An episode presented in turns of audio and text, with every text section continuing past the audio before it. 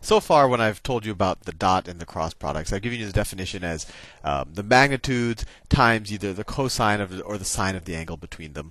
But what if you're not given the vectors visually, and what if you're not given the angle between them? How do you calculate the dot and the cross products?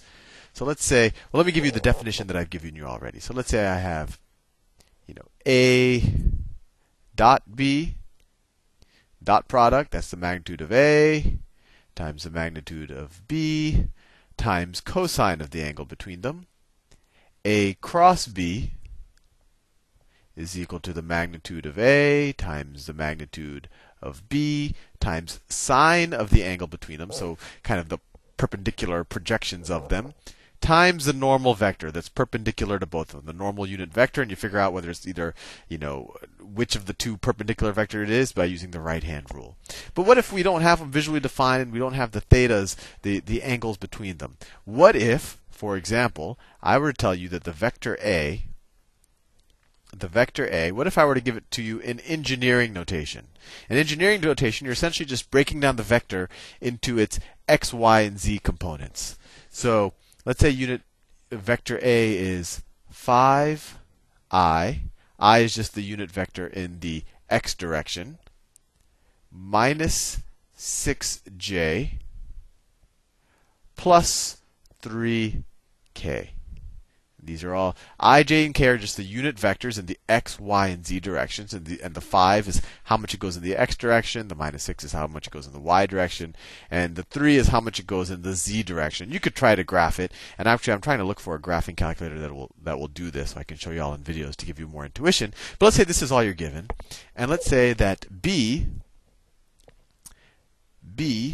I'm just making these numbers up. Let's say it's minus 2i. And of course, we're working in 3 dimensions right now. Plus, 7j plus 4k. And you could graph them. But obviously, if you were given a problem, and actually, if you were actually trying to model vectors in a computer simulation, this is the way you would do it. You would break it up into the x, y, and z components, because then to add vectors, you just have to add the respective components. But how do you multiply them? Either taking the cross or the dot product. Well, it actually turns out, I'm not going to prove it here, but I'll just show you how to do it. The dot product is very easy when you have it given in this notation. And actually, another way of writing this notation, sometimes it's in bracket notation. Sometimes they would rewrite this as 5 minus 6, 3, where it's just the magnitudes in the x, y, and z direction.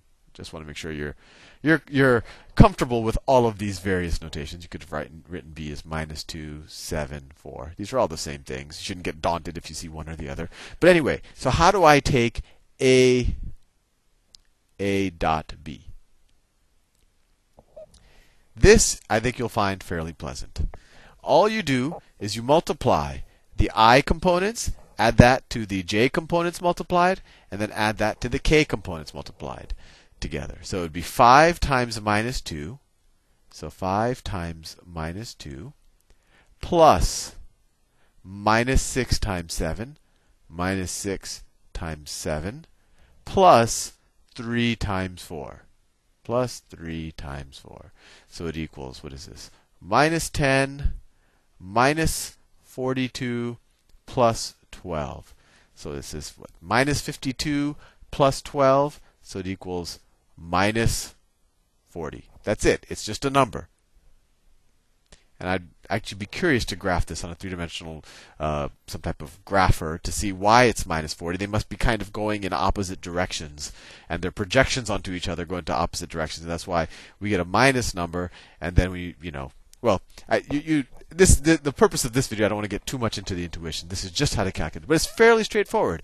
You just multiply the x components, add that to the y components multiplied, and add that to the z components multiplied. So whenever I'm given something in engineering or bracket notation and I have to find the dot product, it's very almost soothing and not so error prone.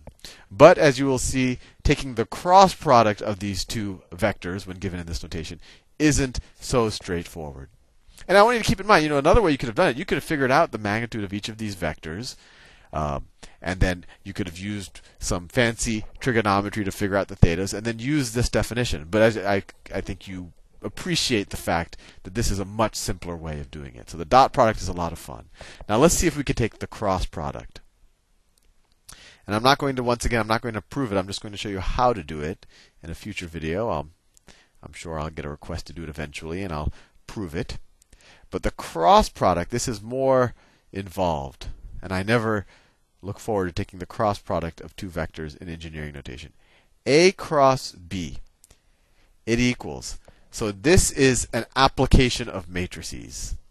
So what you do is you take the determinant. So I'll draw a big determinant line. On the top line of the determinant, and this is really just a way to make you memorize how to do it. It doesn't give you much intuition, but the intuition is given by the actual definition. How much of the vectors are perpendicular to each other, multiply those magnitudes, right-hand rule, figures out what direction you're pointing in. But the way to do it, if you're given the engineering notation, you write the I, j, k unit vectors in the top row. I, j, k. Then you write the first vector in the cross product, because order matters. So it's 5 minus 6, 3. Then you take the second vector, which is b, which is minus 2, 7, 4.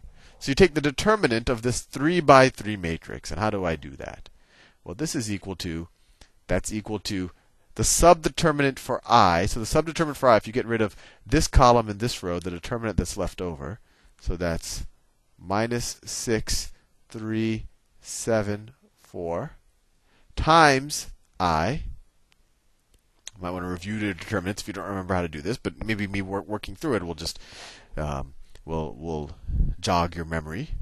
And then remember, it's plus minus plus. So then minus the subdeterminant for j. What's the subdeterminant for j? Well, you cross out j's row and column, so you have 5, 3, minus 2, 4. So 5, 3, minus 2, 4. We just crossed out j's row and column, and what was ever left over. Those are the numbers in its subdeterminant. That's what I call it. J. Plus, I want to do them all on one line because it would have been a little bit neater. Plus the subdeterminant for k, cross out the row and the column for k. Left with 5 minus 6, 5 minus 6, minus 2 and 7, minus 2 and 7, times k. And now let's calculate them. And let me make some space because I've written this too big. I don't think we need this anymore. So what do we get? What do we get? Let's take this up here. So these 2 by 2 determinants are pretty easy. This is minus 6 times 4 minus 7 times 3. So it's minus, I always make careless mistakes here, minus 24 minus 21 times I minus 5 times 4 is 20 minus 2 times 3, so minus 6, j, I'm just going to have to do this in the next row, plus 5 times 7, 35, minus 2 times minus 6, so it's minus positive 12, k. You could simplify this, which equals minus 24 minus 21. It is minus 35, I didn't have to put the parentheses, I. And then what's 20 minus 6? Well, that's 20 plus 6, so 26, but then we have a minus out here. So minus 26j. And those 35 minus 12, that's 23, plus 23k. So that's the cross product. And if you were to graph this in 3 dimensions, you will see, and this is what's interesting, you will see that this vector, if my math is correct, minus 35i minus 26j plus 23k is perpendicular to both of these vectors. Anyway, I think I'll leave you there for now, and I will see you in the next video. And hopefully I can track down a vector graphing program, because I think it'll be fun to both calculate the dot and the cross products using this the methods I just showed you, and then to graph them and to show that it really does work, that this vector really is the right hand, it really is perpendicular to both of these and pointing in the direction as you would predict using the right hand rule. Anyway, I will see you in the next video.